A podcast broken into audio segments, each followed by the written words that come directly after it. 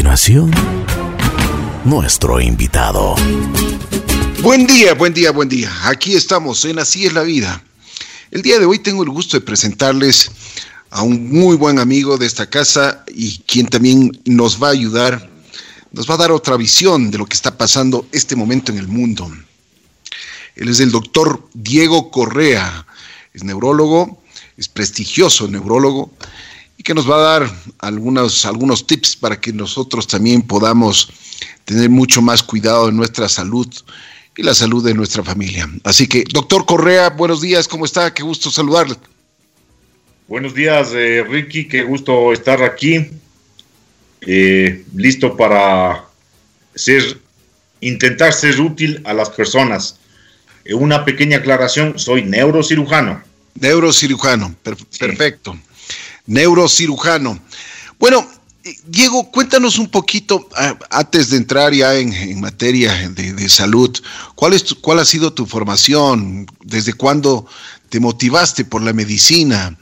Cuéntanos cómo, fue tu, tu, tu, tu, juventud. ¿Cómo caí en la medicina? Bueno, yo estudié en el colegio y hasta el quinto curso de colegio yo decía eh, de estudiar cualquier cosa menos medicina.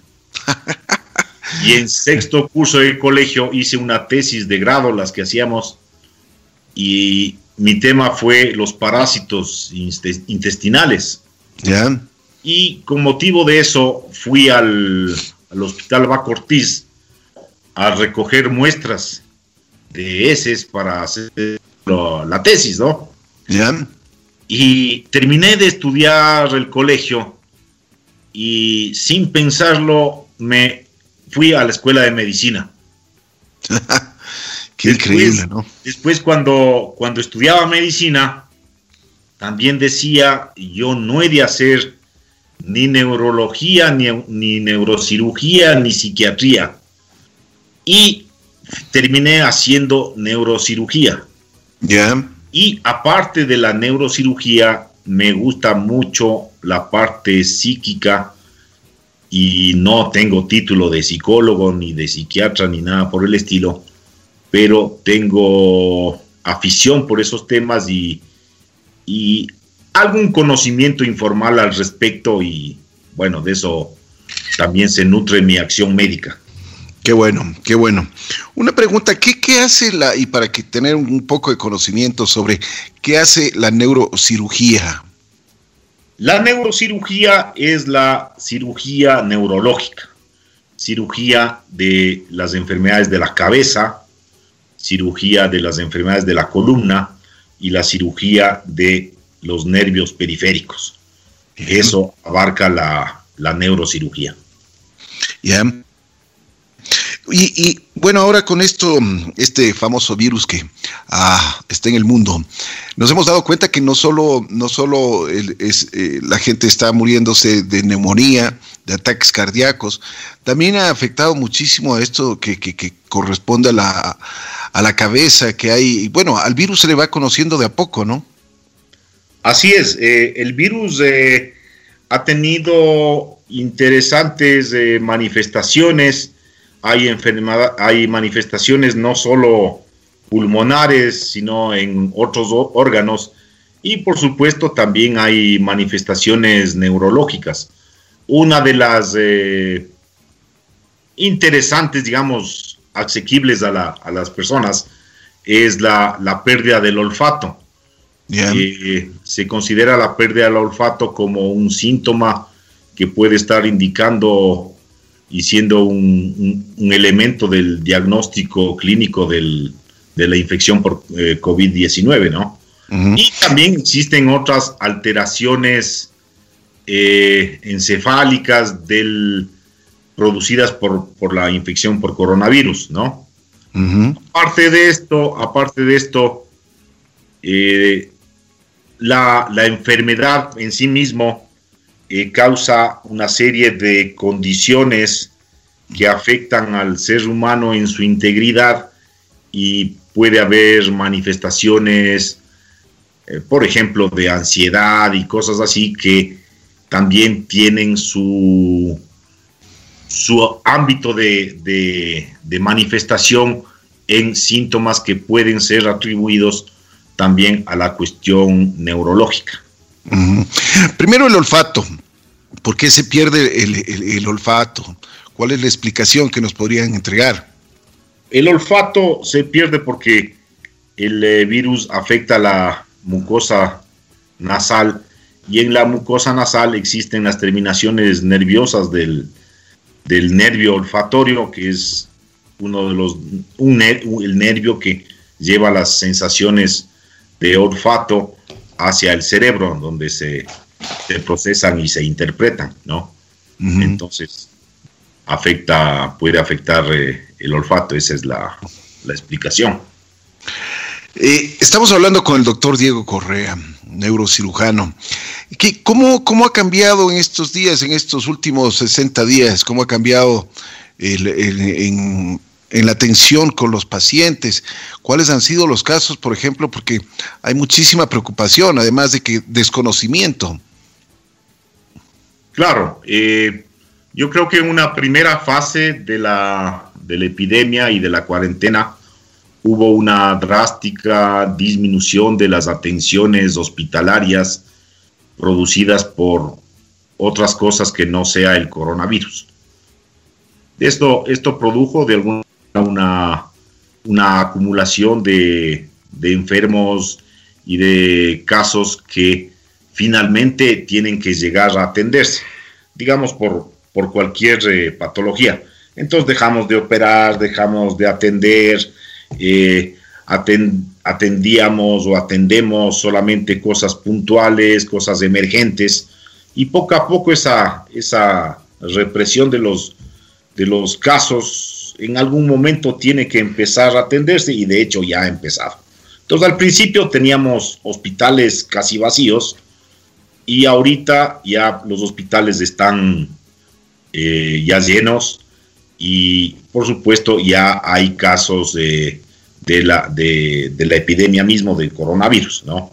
Mm. Entonces, eh, esa, esa veo yo que ha sido la evolución.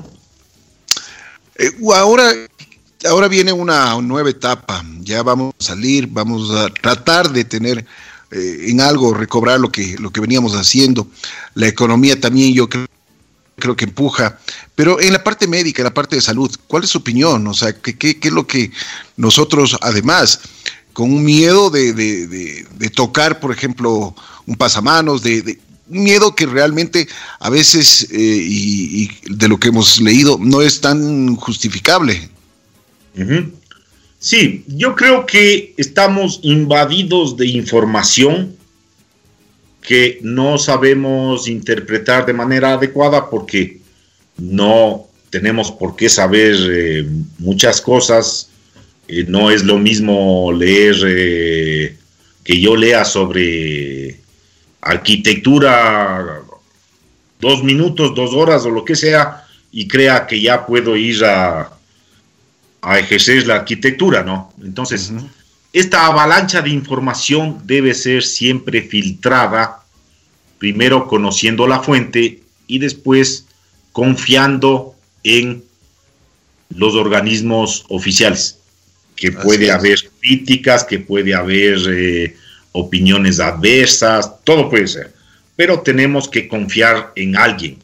Y a nivel de la población creo que tenemos que confiar en las autoridades, el Ministerio de Salud, eh, tenemos que confiar en las directrices de la Organización Mundial de la Salud, aunque la Organización Mundial de la Salud pueda tener sus intereses, pueda tener sus sesgos y todo lo que quiera. Pero en lo que nos compete a cada uno, a cada ciudadano, tenemos que entender pocas cosas. No necesitamos la ciudadanía que sepa sobre sobre la hidroxicloroquina o, el medicamento Remdesivir o, o cualquier cosa. Lo que necesitamos es simplemente tener normas claras de cómo protegernos. Los expertos que discutan todo lo que quieran, pero las cosas que la población tiene que hacer son cosas muy concretas. Por ejemplo, ¿cuáles? A ver, eh, se habla que, que si la mascarilla, si no la mascarilla, que los guantes, por ejemplo, un montón de cosas. Yo simplemente no quiero repetir estas cosas, pero yo quiero pasarles un mensaje. Debemos crear un entorno limpio. Ese entorno limpio es la casa. En, el, en esa casa en el, donde vivimos tiene que estar todo limpio. O vamos a denominar este sitio limpio. Y hay un entorno que es sucio. Ese entorno sucio es todo lo que está fuera de la casa. ¿Ya? Entonces, entre estos dos entornos tiene que haber una zona de transición. La zona de transición es la puerta de la casa. Todo lo que viene del entorno sucio de afuera es potencialmente causa de ensuciar el entorno limpio. ¿Verdad? Entonces, si yo vengo de la calle, tengo que pasar por la zona de transición antes de entrar a la zona limpia. Si me traen un producto, tiene que pasar lo mismo. ¿Ya? Entonces creo que eso, eso es muy concreto. Un entorno sucio, que es todo lo que está afuera, y un entorno limpio, todo lo que está dentro de casa. Y la zona de transición. ¿Para qué nos sirve esa zona de transición? Esa zona de transición nos sirve para hacer un proceso de limpiar lo que viene sucio, para poder pasar a la parte limpia. ¿Sí? ¿Se entiende hasta ahí? Ah, totalmente, totalmente. Ya. Entonces, si es que yo vengo de la calle y cogí la manilla del carro, me subí al bus con guantes o sin guantes, eh, pasó un perro lamiéndome los zapatos, eh, fui a la tienda y compré alguna cosa y traigo cosas de... Todo eso, por definición, tenemos que decir que está sucio. Entonces, estoy sucio yo, estoy, está sucio lo que compré en la tienda, está sucia mi ropa, está sucio todo. Entonces, llego a la casa y paso a la zona de transición. En esa zona de transición me saco la ropa, eh, dejo los objetos que, vengo trayendo eh, y hago la desinfección o la limpieza, no llamemos desinfección, limpieza en esa zona de transición. Esa zona de transición puede estar a la entrada de la casa. Entonces llego a la casa, qué sé yo, me saco los zapatos, dejo los zapatos en esa zona de transición, dejo pues la ropa, puede ser eh, las colas que vengo comprando, lo que sea. ¿Ya? Bien. Para pasar a la zona limpia, entonces me limpio. Me lavo las manos, me, si es que es posible, depende del de, grado de contaminación, me cambio de ropa, me baño, lo que sea. ¿Ya? Y ya circulo en mi entorno limpio, donde obviamente ya no necesito, ya todo está limpio, entonces hay menos riesgo de, contaminación y todo, ¿no? Por ejemplo, cuando nosotros, eso está muy claro, cuando llegamos y tenemos este, este entorno que, del que hablamos, el entorno limpio que es nuestro hogar, ¿siempre es necesario la presencia del alcohol? A ver, eh, sí, sí es útil el alcohol al 70%, eso es útil, pero ¿qué pasa si pones alcohol en un mueble y qué pasa con la laca y etcétera, no? Eh, el, virus, el virus muere con agua y jabón. Ya, o sea, yo veo personas que andan comprando desinfectantes y, y cosas. Primero que es un riesgo. Los hospitales, por ejemplo, hay algunos hospitales pediátricos que están con aumento de casos de personas que de niños que se han quemado por el mal uso de estas cosas, por no conocer. Entonces la gente cree que es cuestión de comprar el producto X y mezclar el mismo, sin darse cuenta que eso emite gases y es de riesgo y no, no se puede hacer. Entonces, con que tengamos agua y jabón, está listo. No, no, no hace falta complicarse más. ¿Ya? Pero obviamente tenemos que tener el concepto, para mí, de esto, afuera está sucio, adentro está limpio. Así es, de acuerdo.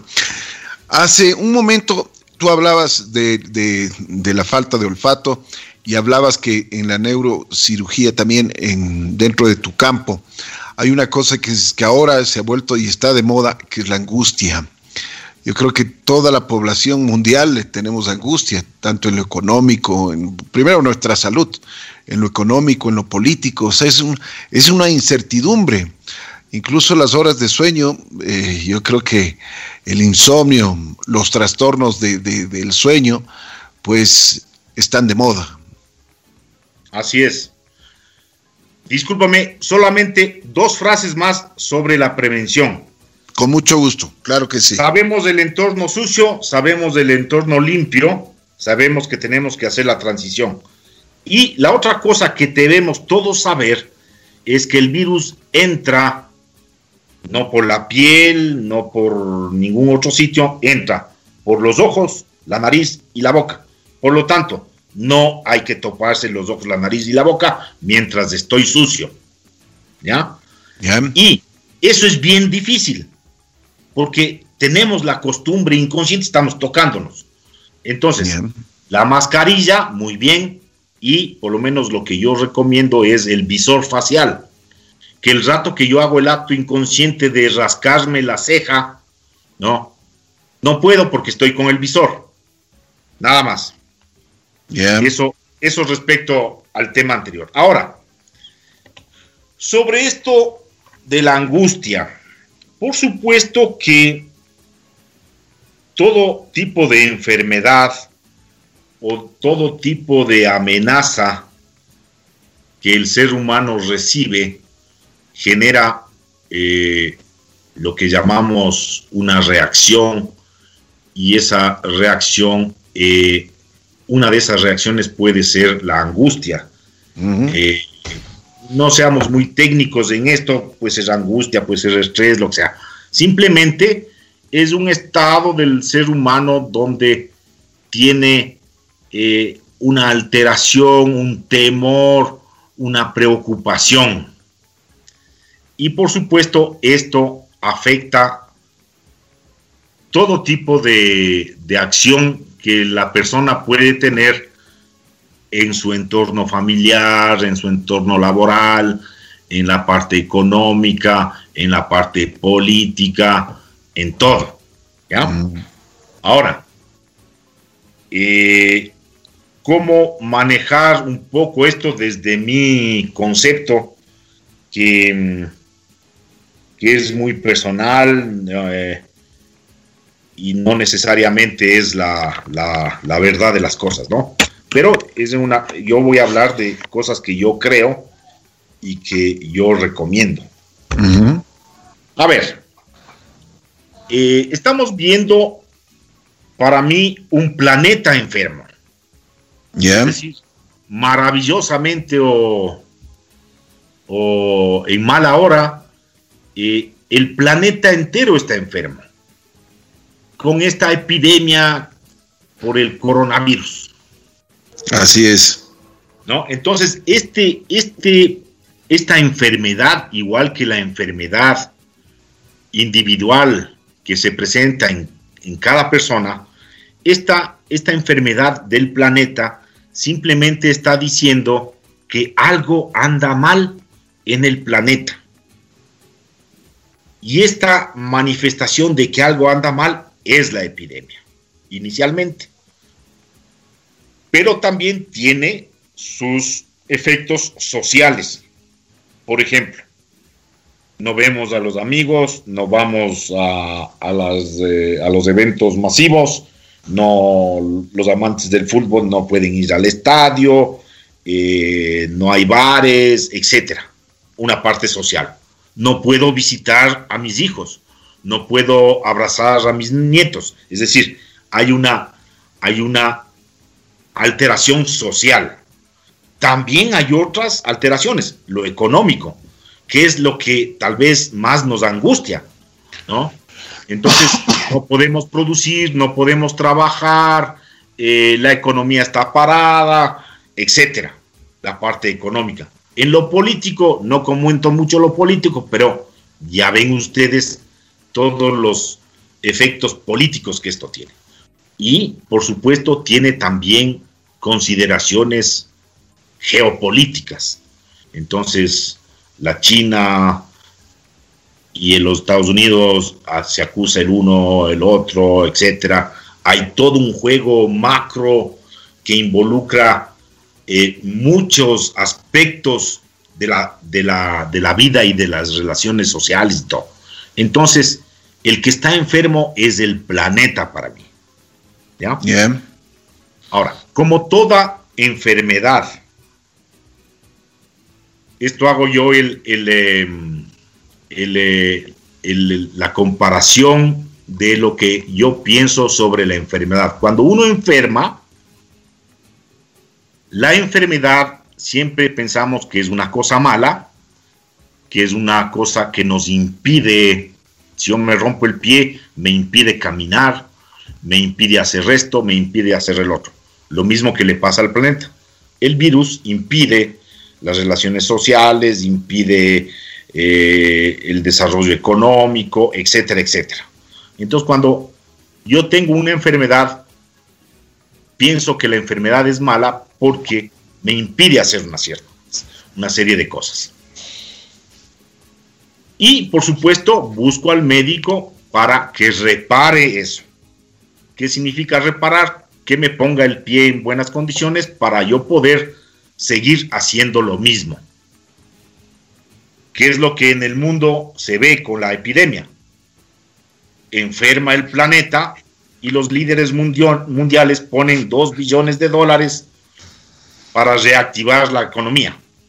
¿Para qué? Para volver a lo mismo. En el caso de la enfermedad individual, sí, está bien, tenemos que reparar, no podemos dejar el, pie enfermo, roto o lo que sea, tenemos que reparar. Pero en este proceso tenemos que entender que la enfermedad no solamente es mala, sino que también es buena porque la enfermedad nos quiere dar un mensaje y representa una oportunidad para que, perdón, una oportunidad para que enmendemos, cambiemos, modifiquemos alguna de nuestras conductas, alguna de nuestros ordenamientos mundiales en el caso del planeta, para seguir creciendo y seguir adelante.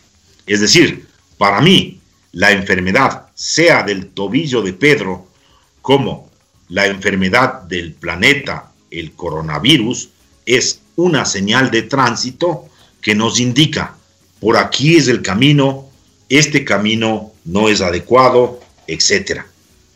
Y yo pienso que esa concepción nos puede permitir obtener muchas ventajas de la enfermedad. Si es que logramos entender cuál es el mensaje de la enfermedad. ¿Cuál, ¿Cuál, sería el mensaje, doctor? A ver, eh, eh, en el caso del, coronavirus, ¿cómo, ¿cómo lo veo yo? A ver, tenemos un,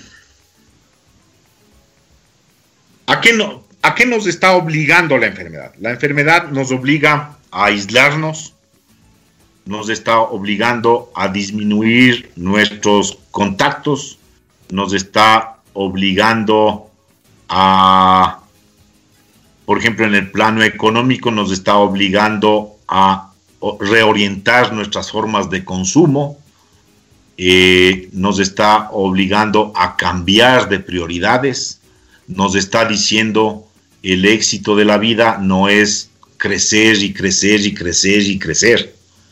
Nos está diciendo un, sinnúmero de cosas, ¿no? Y si acogemos el mensaje que la enfermedad puede tener, significa que, por ejemplo, en la forma de comunicarnos, en la forma de, llevar nuestras relaciones sociales. ¿Qué hacemos ahora? Tenemos tecnología, entonces cada uno tiene por lo menos un teléfono y en la reunión familiar de Navidad todo el mundo está en el teléfono. Supuestamente comunicándose con los amigos, los estos, con, con quien quiera. Pero no hay espacio para la comunicación con el que tengo al frente. No hay espacio para, la, para ese calor familiar. Por ejemplo, esa es una reflexión. Es paradójico que tengamos tanta facilidad de comunicarnos y que precisamente hayamos perdido la comunicación entre padres, hijos, familia. Ese puede ser un aspecto y puede haber muchos más. Por ejemplo, todo esto de por qué esta epidemia es mundial. Precisamente porque la globalización hace muy fácil que un señor que está en Wuhan esté, que se yo, en 24 horas en Nueva York. Entonces, todo se transmite muy rápido y por supuesto el virus también se transmite muy, muy rápido. Esta globalización ha hecho que nosotros tal vez estemos exagerados en eso y debamos volver a cosas más simples, más sencillas. Por ejemplo, ¿para qué necesitamos comunicarnos tanto con todo el mundo? ¿Por qué no podemos vivir comunicados estrechamente con la familia? Haciendo historia, ¿Será, será necesario volver al clan familiar? ¿O necesariamente tenemos que tener eh, familia regada por todo el mundo? Amigos regados por todo el mundo. ¿Y qué pasa con el núcleo, con la familia, con el clan familiar, con el, con el grupo más pequeño? ¿A dónde nos ha llevado esta globalización claro, nos ha llevado a, cosas que pueden ser buenas, pueden ser malas, no sé, pero también nos ha llevado a tener un virus que nos enferma a todos, que nos amenaza a todos, que amenaza la economía mundial. ¿ya? Entonces, hay un montón de reflexiones que hay que hacer al respecto. No solamente es cuestión de eliminar el virus y la pandemia, sino de generar una escucha de cuál es la razón de esta enfermedad y generar también cambios. Cambios que no necesariamente intenten llevar a las cosas como estaban, sino a generar cambios que lleven a las cosas a una forma diferente, a una forma diferente donde haya un equilibrio entre lo de antes y lo de ahora o del futuro. Ok, eh, estamos hablando con el doctor Diego Correa, neurocirujano. Y hablamos de, la angustia, del estrés, cuáles serían los, los tips que, que nosotros como, como población podemos adoptar, esto que venga de un profesional y que no venga simplemente del doctor Google, porque esa es una de las cosas, hablando de tecnología, tú decías de que nosotros estamos conectados a la tecnología y si queremos saber algo de, sobre nuestra salud o cualquier cosa, ahí está el doctor Google que le queremos consultar y que, que le queremos que él nos cure los, los males. Así es, así es. Eh, tenemos una una avalancha de información de todo tipo y, no sabemos ponerle los filtros adecuados. Eh, la información, por ejemplo, en la medicina, ¿no es cierto? La información médica puede ser tan avanzada, específica, eh, que en 10, 15 minutos un médico especialista puede decidir si es que tienes que operarte el corazón, el cerebro, la pierna o cualquier cosa, ¿no? A un especialista no le toma más de 10, 15 minutos saber si es que en realidad necesitas una intervención, un tratamiento, etcétera. Pongámosle que sea un poco más. Pero esta corriente analítica de las cosas ha hecho que perdamos la noción sintética de las cosas. O sea, sabemos mucho de las partes y en saber mucho de las partes hemos perdido la visión global.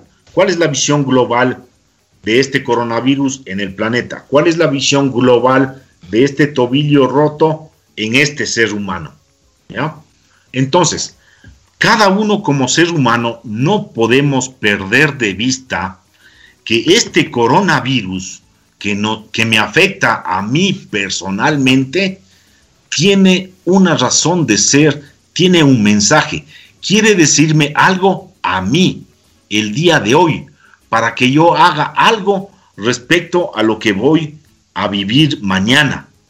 Es decir, tiene que generar un cambio en mí mismo. Y de ahí, pues por supuesto, un cambio económico, un cambio, un cambio social, etcétera. Entonces, cambiemos. Hay muchas personas que están angustiadas, están tristes, están preocupadas por la, por la cuestión económica, por ejemplo. ¿No? Eh, esta es, en realidad, si nosotros vemos con optimismo, es el momento de ver el vaso, el vaso medio lleno y no medio vacío. Depende desde qué punto lo veamos. este problema, antes de causarnos angustia, tiene que generarnos una oportunidad, una esperanza, una magnífica oportunidad para reorientar las cosas. Y ese es el camino que en nuestras mentes debemos acoger para decir, el mundo cambió, el mundo cambió y ahora tengo que reinventarme yo para encajar nuevamente en el mundo. Y ese reinvento tiene que ser en función de cambiar ciertos paradigmas que, nos tienen presos. Por ejemplo, el paradigma de la comunicación, el paradigma de la acumulación de riqueza, de conocimiento, de, ahora que hay el Facebook y todo esto, de seguidores, y etcétera, etcétera. ¿no? Entonces, esto que el virus nos obliga, veámosle como una oportunidad. Y esa oportunidad es para romper los esquemas, para romper los paradigmas y en ese rompimiento de lo que yo pienso, encontrar oportunidades, encontrar nuevos equilibrios y encontrar lo que todos buscamos, ser felices. De acuerdo. Y esto, yo creo que el mundo necesita eso inmediatamente. El mensaje de la enfermedad tiene, tiene mucho, mucho que ver hoy con el mundo como está. Eh, ya hemos hablado de la angustia, del famoso estrés. En, la medicina, ¿qué es lo que se, espera? Porque se habla mucho de que viene una vacuna, se habla de que existen ya por lo menos eh, unos, mm, se están haciendo pruebas ya en humanos, por lo menos unas cinco vacunas. ¿Cuál es tu opinión eh, en forma personal y también ¿Qué es lo que crees tú que, suceda? ¿Crees que llegue esta vacuna eh, lo más pronto? A ver, evidentemente, viéndole desde el punto de vista mm, estrictamente médico, estrictamente puntual, eh, pensando que poniendo a un lado las cosas que hemos conversado, claro, el primer, eh, la primera intención de las personas, de los gobiernos y del mundo es controlar esta enfermedad, igual que el enfermo quiere controlar el asunto del tobillo. Entonces, evidentemente, se van a desarrollar medicamentos, se van a desarrollar tratamientos, se va a desarrollar una vacuna, inclusive va, desde el punto de vista epidemiológico, se va a desarrollar una inmunidad de cierta cantidad de la, de la población. Va a haber un montón de cosas, o sea, el problema médico se va de alguna manera a solucionar. ¿Ya? Pero este tema de las epidemias, llámese coronavirus, gripe española o la peste antonina de, los romanos, o mencionando unas más, eh, más eh, recientes, el, el ébola, los otros coronavirus, el SARS, etcétera, eh, el, Zika, el chikungunya, el dengue, para no ir más lejos, y para no ir más lejos, el paludismo, son una serie de epidemias que causan un montón de muertos y, y que nadie les hace caso. Lo maravilloso de este virus es que pega a todo el mundo. ¿No? Pega a todo el mundo, paralizó el mundo. Entonces, resultados eh, médicos va a haber. Llámese vacunas, llámese cualquier cosa. Vacuna, tratamientos, medicamentos, lo que sea, va a haber una solución. ¿Cuánto va a demorar esto? Según dicen los expertos, probablemente el desarrollo de una vacuna tomará meses y probablemente un año, año y medio, dos años, pero más o menos, más o menos una cosa así, ¿ya? Entonces va a desarrollarse eso, o sea, no, no nos vamos a quedar indefensos frente al, eh, al virus, va a haber una solución. ¿Que cuánto se demore? Eso ya es un poco más difícil decir, pero va a llegar. Pero también va a llegar otro coronavirus, va a llegar otro virus va a llegar otra enfermedad, va a llegar cualquier cosa. Desde toda la historia de la humanidad, siempre ha habido epidemias, siempre ha habido eventos que han afectado al mundo. Así es que ahora se llama COVID-19. Mañana se llamará cualquier otra cosa. Eso, eso es una cosa que siempre va a venir y que siempre hemos tenido. ¿no? Entonces, no solo es el hecho de que solucionemos la parte médica de este coronavirus, sino que entendamos también el proceso en el cual estamos inmersos y que el específico coronavirus que nos ocupa ahora es solamente un evento de muchos eventos que están ahí presentes. Están ahí presentes, por ejemplo, el calentamiento global al cual contribuimos pero no le hacemos caso. ¿Cuántas veces se han reunido los líderes mundiales para tratar de disminuir las emisiones de, de carbón y no sé qué? Y no pueden. Pero el maravilloso coronavirus viene y lo logra. ¿No? Y, lo logra en tiempo récord. ¿Por qué? ¿Por qué tiene que generarse esta enfermedad? Porque el individuo planeta no entiende. Entonces tiene que venir algo que le haga entender. Y si no aprendemos con este coronavirus, aprenderemos con otro. ¿Ya?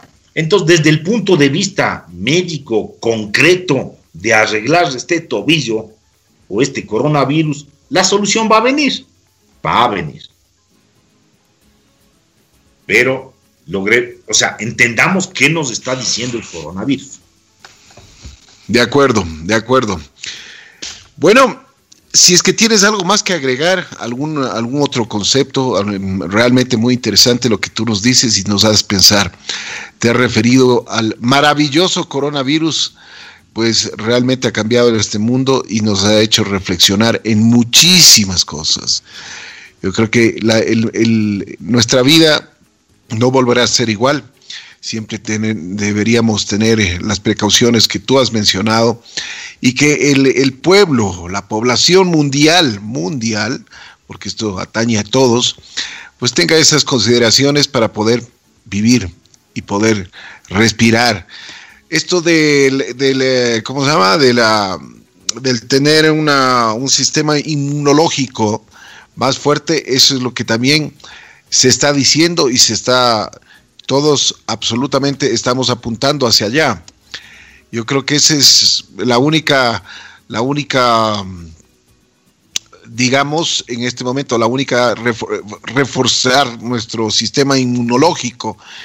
Antes decían y me, me manda un mensaje por WhatsApp, dice, cuando éramos pequeños, cuando estábamos, teníamos alguna enfermedad, nuestra mamá nos juntaba a toda la familia y, para que nos contagiemos entre todos. No sé qué opinas tú, Diego. Claro. A ver, lo mismo que todo, todo es cuestión de equilibrio, ¿ya? Ahora las mamás lavan las manos a sus hijos, no les dejan comer tierra, no les dejan ensuciarse, eh, no hay como botarse una cocha de lodo, etcétera. ¿Por qué? Porque tenemos miedo al contacto y tenemos miedo de enfermarnos, entonces nos limitamos. Hay en la en la en el argot médico hay una cosa que decíamos los médicos la quiero usar un término que no sea bueno, decía que hay ciertas poblaciones que son más resistentes a ciertas cosas. Es decir, eh, hay cierta experiencia de ciertas poblaciones frente a ciertas enfermedades. Tú coges eh, españoles que vienen a la conquista de México y los indígenas se infectan y mueren de viruela. ¿No? ¿Por qué? Porque nunca han tenido contacto con la viruela.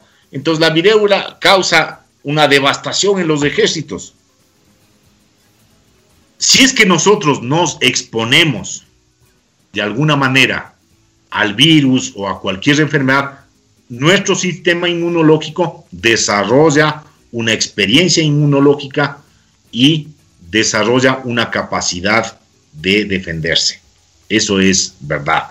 Entonces, hay que tener un equilibrio entre comer tierra o exponerse a ciertas enfermedades y lo que es la limpieza.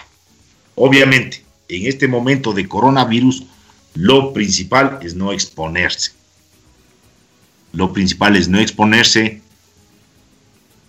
no por el hecho de que qué me va a pasar si es que a mí me da coronavirus, sino por el hecho de que es sumamente contagioso y va a generar una gran cantidad de enfermos y esa gran cantidad de enfermos va a colapsar el sistema de salud. Pero obviamente mientras más nos expongamos poco a poco de una manera controlada, haciendo caso a las autoridades, entonces la población irá desarrollando cierta inmunidad. Por supuesto, así es. Oye, pero y como, como tú dices, hay que hacer caso a las, a las disposiciones que nos da el Ministerio de Salud, pero también juega otro, otro papel importante la economía. Y vemos últimamente que ya no se respetan los semáforos y la gente, la gente comienza a salir para vender sus productos, para hacer lo que, lo, cualquier cosa. Eh, y eso se ve a nivel, a nivel mundial. ¿Qué crees que, ¿qué crees que suceda? Lo que pasa es que el, eh, obviamente el que tiene que comer le da lo mismo o prefiere morirse de coronavirus que no tener que comer y tiene que salir a comer. Algunas personas privilegiadas tienen la posibilidad de quedarse en casa. Hay otros que no. ¿Ya? ¿Y cuáles son los que no? Los pobres, los que tienen poco acceso a la educación, los que tienen hacinamiento, los que no tienen jardín y piscina en la casa, etcétera. Hay gente que no puede soportar el confinamiento. De hecho, ahora, ¿por qué se produce eso? Se produce por un sistema económico, un sistema social que anda mal. Y el virus viene y nos dice, ¿saben qué? Señores economistas de la, de la Bolsa de Nueva York y señores empresarios y señores trabajadores y señores pobres, algo anda mal. Aquí algo anda mal. Así que tomen el coronavirus a ver si aprenden. Claro, es la, gran verdad. como el coronavirus es bien parado y magnífico, ahí está. Y nos está enseñando, nos está enseñando que cuál es la prioridad del vendedor ambulante que sale a vender mascarillas o flores o lo que sea. La prioridad de él es comer. ¿Por qué está él en este sistema económico, social, político, mundial? ¿Por qué él está metido ahí? ¿Por qué este señor tiene que salir para comer? ¿Cuáles son las prioridades del mundo? ¿Por qué, ¿Por qué estamos condenando a un montón de gente a eso? Ahora que estamos aislados en las casas, podemos ver la inmensa cantidad de cosas que tenemos y que no necesitamos. Entonces, el virus maravilloso nos dice, señores del mundo, algo anda mal en este sistema. Ese es el mensaje. Cada uno tiene que hacer su evaluación de qué es lo que anda mal en cada uno de sus, de sus vidas, de sus hogares, de sus entornos, de sus trabajos, de su ciudad, de su país, etcétera. De acuerdo, de acuerdo, de acuerdo en, tus, en tus conceptos. Realmente te quiero agradecer muchísimo, enriquecedora la entrevista, el conversar contigo, muy gentil. Diego, si quieres ah, aportar en algo más, con mucho gusto. Bueno, eh, simplemente agradecerte.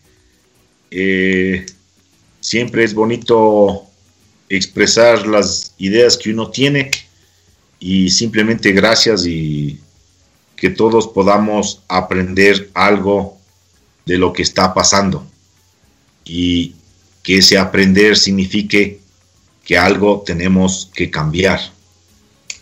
No cojamos la enfermedad, cualquier enfermedad de nuestro cuerpo que tengamos, no cojamos la enfermedad como algo solamente malo que tenemos que eliminar. Tomemos la enfermedad y tomemos esta epidemia como un indicativo de que algo tenemos que cambiar. Así y salud para todos. Muchísimas gracias. El doctor Diego Correa estuvo aquí en Así es la vida. Grandes conceptos. Eh, realmente nos, nos, nos da una nueva visión de lo que estamos pasando actualmente en el mundo.